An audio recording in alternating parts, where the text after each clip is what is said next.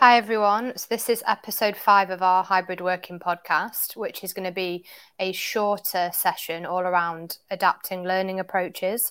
So, we'll be jumping into how do we look at our learning solutions now um, to be all round, not just digital, factor in having employees in all different locations, you know, applying the lessons that we've learned to sort of going back to the drawing board with with how learning gets done really so does anyone want to kick us off with the old is digital transformation the best blanket approach?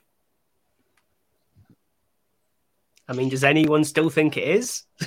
This is more the question. Um, i think if anything the the last you know several years of that being applied as a blanket approach has highlighted the fact that it just doesn't work. As with everything else in life and especially in l&d there is no one right way um, everything is context based everything is situational. Yeah you flip yes, that round yeah. to face to face as well isn't it? Those people that still hold on to purely face to face training thinking that that's the most effective. It's like yeah it might be for them maybe that one specific issue you're trying to solve, but across the board, it's not going to solve all your issues. I think as well, like you know, when you say is digital transformation, well, I mean, I, it might be contentious, but I wonder if digital transformation is any different from just transformation in general, and whether it's you know thinking about it as something that's really different.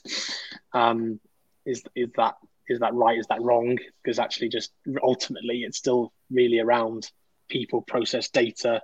You know, um, whatever systems, and probably that last one last. Start, you know, think of the people and then work through that. You know, be led by your data and and then think about your processes and your systems. So certainly isn't a panacea, you know, and don't jump to tech. So Definitely. What, how oh, do we? Sorry, Tom, you got something to add to that? No, I was just going to say it's, exa- it's exactly the same in the in when you look at learning specifically. Um, you kind of realize that you don't do only digital or only face to face or only this or only that. It's learning. You just choose whichever tool is best at the time. It's exactly the same for change and transformation, right? You choose the best thing to change or transform into. You don't just go, well, that has to be digital because, well, everyone else is digital. It's, you know. Do, do you think, you know, we've got a few businesses or L&D teams that are thinking, right, we've had to adapt to an all digital approach for, you know, almost two years. That seems to be effective. We'll sort of go with that and save the money from some of the, you know, face to face options or gath- gathering people together. I th- we almost certainly do. I think.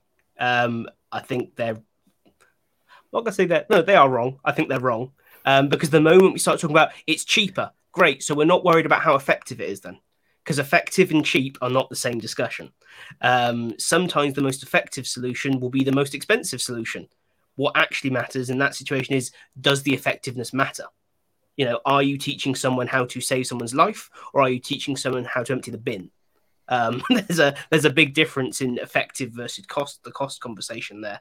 But I think there you have to ask how they're measuring that effectiveness. Um, and I think in most worlds, sadly, we're still talking about did you enjoy today's training? Yes, excellent. This was great. Um, and if that's the level of data, go back to data, like you were saying, um, Tom, um, or top Tom above me, I should say, up there. Um, Tom up above. Um, if if you haven't got that data, it's going to be very difficult to make an informed decision when making those decisions and changes between what's digital and what's face to face. But for those who have got it and they they shout about it because they're few and far between, they are seeing that kind of it's all about the blend. Um, as we've kind of always said, but I think now for the first time we've seen what happens when it goes too far one way or the other. I think as well when it comes to digital, and uh, Phill and I did a webinar earlier this week, um, and one of the things I thought that was quite pertinent that came up was that when people talk about maybe digital and digital learning, there's a trap to think that it maybe it's just e-learning. And of course, whilst we massively advocate e-learning and the benefits that that can bring, without you know small sales pitch there, um, you know, which isn't what meant to be the, the point here. Digital is much much broader, and so I think you know whether people are falling into a trap of thinking they've done it or it's it's being effective and they're not measuring it. There's also the trap I think of falling into digital as just one channel perhaps, but actually mm. it's much broader. Just like saying something like you know digital what about blended and, and having all those kind of choices in front of you there's so many ways that you can pull in great content in that digital space too so think about that as well. I think as part of anything that you're reviewing or looking at in terms of how effective it may or may not be.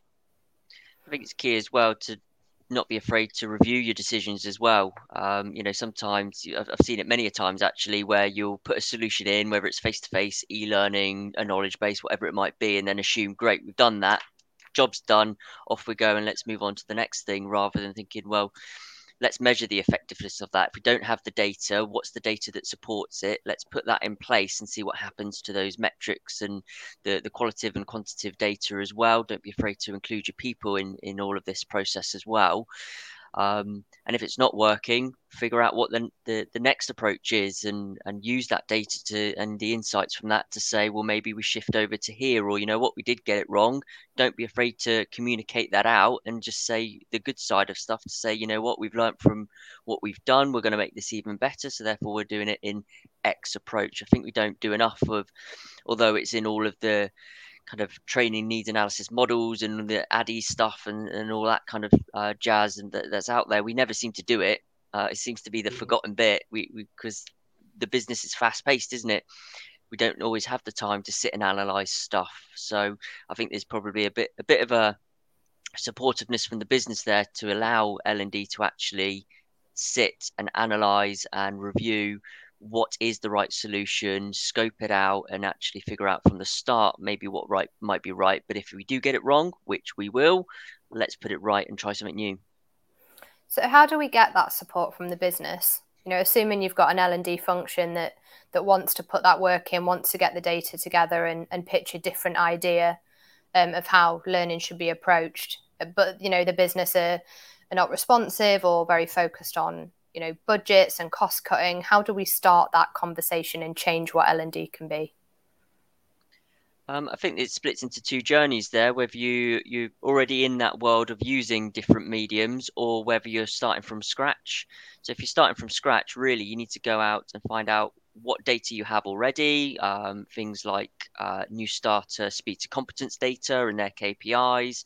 If it's taken a long time, like let's say 12, 16, or even 12 months for those people to be competent, flag that up. You don't have any data to say otherwise that this new approach will be better, but it's a starting point at least. And then by going out to the people as well. Uh, what other metrics are out there that aren't necessarily a hard business metric, like your employee engagement surveys that we've talked about before, and whether people feel supported? Because it's still about people's feelings at the end of the day. If people don't feel they've got the opportunity to develop, if they don't feel that they're empowered to learn, well, that's uh, kind of good data and good insight to be going back to your business. Uh, so if your senior stakeholders still say no when you go to them saying, well, here's the business metrics that support that we're not performing right, and here's what your people are saying that they don't feel supported, there'd be fools, I think, to to not listen and try something new. But if you're already on that journey, I think there's similar principles to be done there. Look at what the metrics are telling you. Um, if performances aren't improving as a result of having this e learning there for 12, 16 months or this knowledge base there, then look at that solution and, and try and figure out a, a different way and again include your people in that do all of the the normal stuff and, and, interview them and maybe do observations set them mini tasks and say can you find this particular piece of earning, uh, e-learning on your lms because i guarantee 50% of the people probably can't navigate your lms so you might have the best content in the world but if people can't find it you've got no content at all I think there's also a bit of a need to think about how L and D has those conversations within the business. Um, I think most L&D professionals need to get a bit more comfortable with talking about money inside a business. Like you say, when a lot of companies are saying budgets and constraints and things like that, we need to be comfortable in pointing out the cost of not taking action. We need to point out the cost of non compliance, of poor performance, of high staff turnover, and put them in those monetary terms because the business will always have that data to hand. It's the one data you can guarantee every business has because the taxman wants it at the end of the year. So you know it's going to be there when you need it. Um, and I think it's a skill set that isn't ever really talked about when you learn to be an instructional designer or an L&D manager or whatever job role you have in a business but actually being able to walk into a board meeting or a senior leadership meeting and say this is the cost of the monetary cost to the business of not changing our training approach suddenly you're talking the same language. You're no longer talking about learning objectives and improvement over time and ratios. You're talking the language that every business knows, which is money. Um, and so if you're saying the risk is this, but actually we can offset that risk to a reasonable level for this much smaller amount of money, again, business would be mad not to do it, right? That's kind of 101 small cost to offset big risk, happy days. Yeah. But you need to be comfortable in having that conversation. And it's a skill set that I don't think many L&D departments have. And it's tricky, isn't it? Because it's trying to monetize something that isn't always uh, uh, has a monetary value to it. I guess the one that always springs to mind that uh, was quite impactful for for me that I've used in the past was about recruitment. So it's like, well, how do you turn the attrition rate into a monetary value where you work out how much time and effort is put into the cost of recruiting those people from your external agency through interviewing time the, the salary time of, of having people there actually interviewing the cost and time to train the people of all of your your research your assets and all of that. And it was something like 2000 pounds per person or something like that to do a face-to-face induction not fully working it out to bring them on board just in those first 12 weeks of them coming in. So by the time you've worked out how many people are then leaving, and if you improve X metric by other results, well, how many less people have left, and therefore you've suddenly got a degree of a monetary value that proves the the value of what L&D have done there. But it's not just L&D's problem to solve. I think we need to remember that there is a wider business here. Historically, we've been kind of the people to look to to solve all of the business's problems. And that's great but there people need to come on board with us on that journey and recognize that if there's let's say that in same induction example it's not maybe just the induction training that needs to change but what does the recruitment look like? What does the support after they've left look like? What open opportunities they, do they have to self-development uh, once they've left that kind of initial training environment? So it's all of these factors we need to be looking at. So although we're t- kind of talking about adapting learning strategies. It's really about how the business adapts their overall learning strategies as a whole to support people and make people successful. I think one thing you can do, because you know, I totally agree with everything you guys have been saying there. I also think that sometimes maybe in the absence of data, one thing that's really powerful is kind of tapping into kind of make it make it emotive and bring it to life. And I remember when I was doing a large transformation program at United Utilities, it was a 500 million pound program is one of the biggest changes that had ever happened and some of it was going to be really fundamental in terms of how the business operated. One of the things we did very early on was kind of mapped out the target states of what was going to happen over the next sort of you know year two years five years whatever the timescales were. It doesn't have to be longer that. Could be three months six months nine months 12 months. And then we got all the senior directors um, into a room and we created the what what was what would the world look like in across those time periods and then walked everyone through that to say this is what this is what this will look like when these changes have happened. Here, and I think we did it in the, almost like the day in the life of. So the day in the life of someone that worked out on the treatment works, and the day in the life of someone who's in the head office, and the day in the life of someone in the call center. But it made it real. Although there wasn't all of the data and the KPIs and the, and the information, we were able to kind of tap into, I guess, pull on people's sort of you know emotions and get them to really think about that is a world I want to get to, or actually I don't agree with that bit. And we were really, really, really able to tease out what that all looked like. And I think that's the sort of thing that L and D could equally do. You know, it's like if, if we're trying to get a seat at the table or start to think about how we start to implement this and build it out, then create a view and tell a story, and then people can agree with or disagree with bits of that, and you start to create what you want your landscape to look like.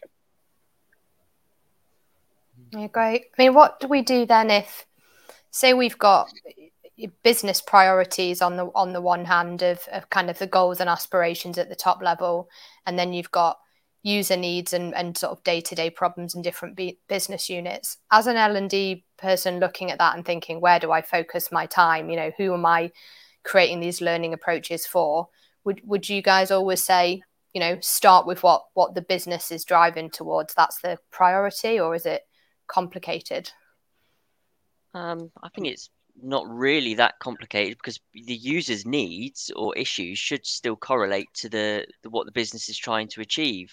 If somebody's not performing in their role, or they don't feel supported, or their team manager isn't giving them coaching, all of that is still aligned to some sort of business metric, whether it's performing for your clients, whether it's um, being a high performing team, whether it's uh, improving X amount of sales and revenue. Everyone is working on the same goals, so their pain points will be related back to the business in some way. But I think it's very easy to say, well, we've gone through all this stuff and we've done you know we've had 18 months worth of kind of all this change.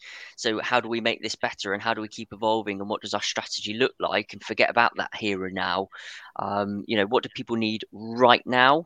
And let's focus on maybe that rather than some of the strategic stuff. Um, so, you know, people right now probably just want to feel maybe supported, want to know what the world currently looks like in the in the more short term, six to twelve months, get some stability back as well, and then maybe look at saying, well, how do we change the world? I think giving people too much change too soon, so now trying to bring in all of this new stuff might be the wrong thing for your business as well.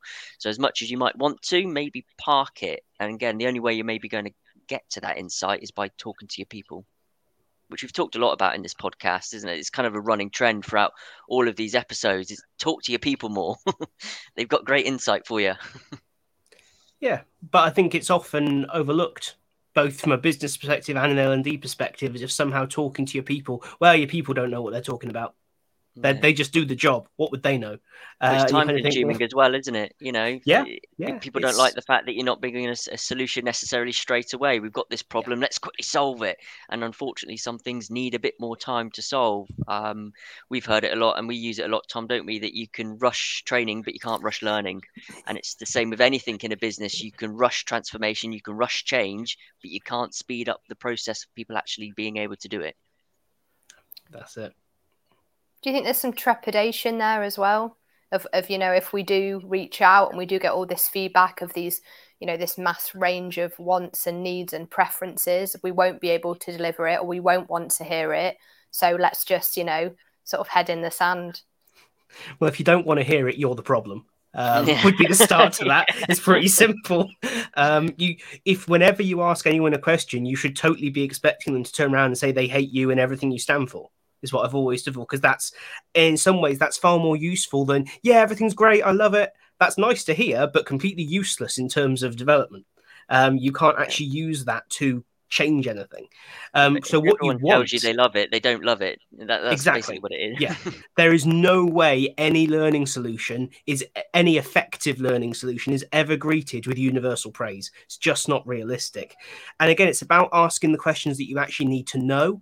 So, do you like it? Is actually a fairly irrelevant question from a business perspective. What we want to know is, is it effective? Now, would we also like people to not hate everything at work? Yes. However, are we ever going to create I don't know, one of those phrases that irks me, the Netflix of learning? Well, hate to break it to everyone, e learning will never be as interesting as Netflix. It's not going to happen. Netflix has superheroes and million pound actors in shows. That's not what e learning's about. It's not what workplace learning's about. So why don't we think about how do we create an effective thing to help someone do what they want to do for a living? Um, how do we make sure everyone keeps their job? How do we make sure the business is always here because we're compliant, so we're not sued out of existence? And think more about how we serve as opposed to how we entertain or enjoy or, or, or focus on those metrics that are nice to hear about, but actually, from a learning perspective, maybe have slightly less impact for uh, in in what the business wants. Um, so it really comes back to what questions you're asking and being willing to hear all the bad stuff. That's the stuff you need to hear. That's the stuff you want to hear. We do get though, and we, we hear about it all the time. You know, a lot of, but you know, not just in L and D, but more specifically, leaders in business that really aren't interested. And you know that that starts off a very sort of blueprint of a toxic culture right there, isn't it? Where they've just decided they know best and they don't want to collaborate and find out what their people have to contribute. No, but I think that comes back to being scared of hearing the truth, really. Um, at the end of the day, you, you, the people you're delivering to are the people that, to a degree, know best. It's not quite that old, you, you know, customers always right, but they do have great insight for you. And you might get loads of stuff back that's completely bonkers, but that's where it's our job and working with our senior leaders to say, well, what's a want and what's a need, and what are some of those wants that maybe we could deliver on that aren't going to blow the budget and stuff like that. So um, you know, your people might come back and say, we want this um, kind of brilliant learning environment where we can go away and it's very Google-esque and there's slides and there's bull pits. We want a learning bull pit with every single bull has a different bit of knowledge on us, like something like that. Well, that's just not feasible, is it? You know, and it, can, can we have one? Yeah, I, say, I want one. Yeah, now. The knowledge bull pit. Do you guys um, not have um, bull pits in your office? Mine's just, um, so so there's kind of that that prime example of saying well you know what? What you want we can't really do nor is it practical to do that. But what you need and what you're basically telling us that sits behind that is that you actually want a suitable learning environment to go away and learning. So that potentially we can deliver in. Could we create a learning lounge where a dedicated space in your business, pods, and some something a bit more interactive and, and engaging than maybe your bland desk that you hot desk and has no personalization on it. So there's a degree there of great insight you can still get back. Can you deliver everything that somebody asked for? No. Is there great insight to be taken from that? Yes. Fantastic.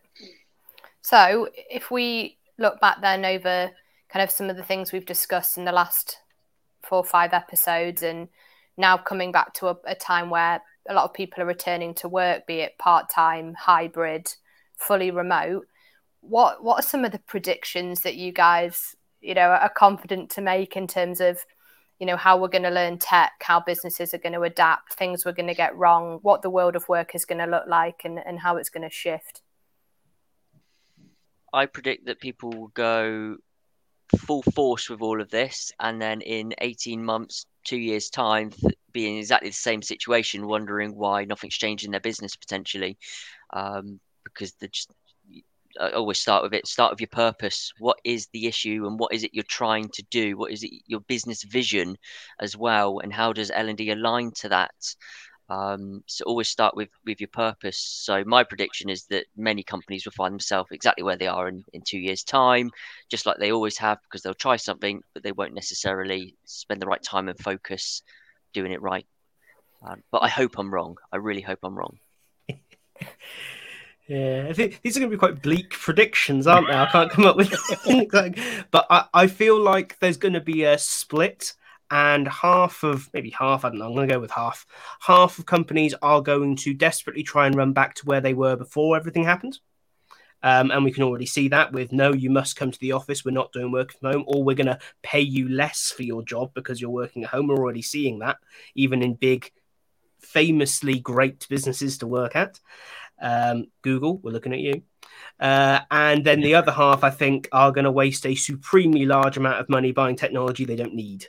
Um, is my sad prediction for the other side. But at least trying to do the right thing, which is of the two options, I think the better way to go, even though it's more expensive. Um, I think they will at least keep their good people. I think the half that try and run back to where they were before are going to find themselves in staffing and talent crises over the following 18 months because everyone who's decent will go, no, I've had enough of this. I'm going to go and work for the business who, yes, is buying technology that maybe isn't the right thing, but at least they're trying to move forwards. Yeah, maybe not as maybe not as pessimistic as these two, perhaps. I don't know. I mean, um, I, I, think there's an element of realism what you're saying in there, though. But um, I don't know. I feel like the wind's changed direction, and I think it's going to stay changed in terms of of of how you know we've we've definitely jumped forwards. I think that you know the last eighteen months has moved things forwards a good three to five years in terms of of, of where we were into you know just the, things that have been embraced will, will will not will not go backwards. I don't think, and I do think you know that that you know, learning development. I've said this a few times in a few different places. I think that L and D now is definitely more of it. It's it's a must have, not a nice to have, uh, and I think that that will definitely stay as well. I think, um, you know, so uh, yeah. I mean, can I make a prediction? I don't know, but I think there's just there is a moment in time now. I think that there is a, there is a big there's a there's a chance to really start making a difference with some of these things. Um, so you know that's why I think it's worth thinking about. You know where you where you want to where where does the business want to be? you know, how can we how, how can we jump into that and maybe, as we've said, I think a few times throughout this as well, to spend a little bit longer in the planning phase before you jump into the implementation phase. It will probably you know, mean that you don't end up in the pessimistic sort of world of these two down here. Yep. I'm so glad, so glad we finished on you, Tom. yes, you're right. That, that's how you avoid those pitfalls, Tom. Is Yeah. spend a bit more time planning, figure out the purpose, what's the vision, and let's build it around that. Let's not just bring in tech and bring in solutions Yeah. for the sake of it, because that's what everyone else is doing. yeah, exactly. That's the point. I think you're right, Tom. We've got a bit of momentum. It's just whether we want to seize it. Yeah, that's the point. And on that uplifting note, despite the somewhat bleak start of the first two, um, I think we'll we'll close it there. And um, that is the end of our hybrid working podcast series. Hey there, just wanted to say thank you so much for tuning into the iAM Learning podcast. Uh, we really hope you found it useful in this first series where we've looked at hybrid working. Uh, if you have, we would love to hear from you. There are details in the description of every episode about how you can get in touch with anyone that's been on the show, uh, but you should also check out the iAM Learning website. There's a link in the description as well. We've got a blog, we've got examples of our content. There's so much stuff that you can take a look at, and it's all designed to help you improve your offering within your business. We'd also love to hear what you'd like to hear us talk about in the future. So get in touch. Thanks once again.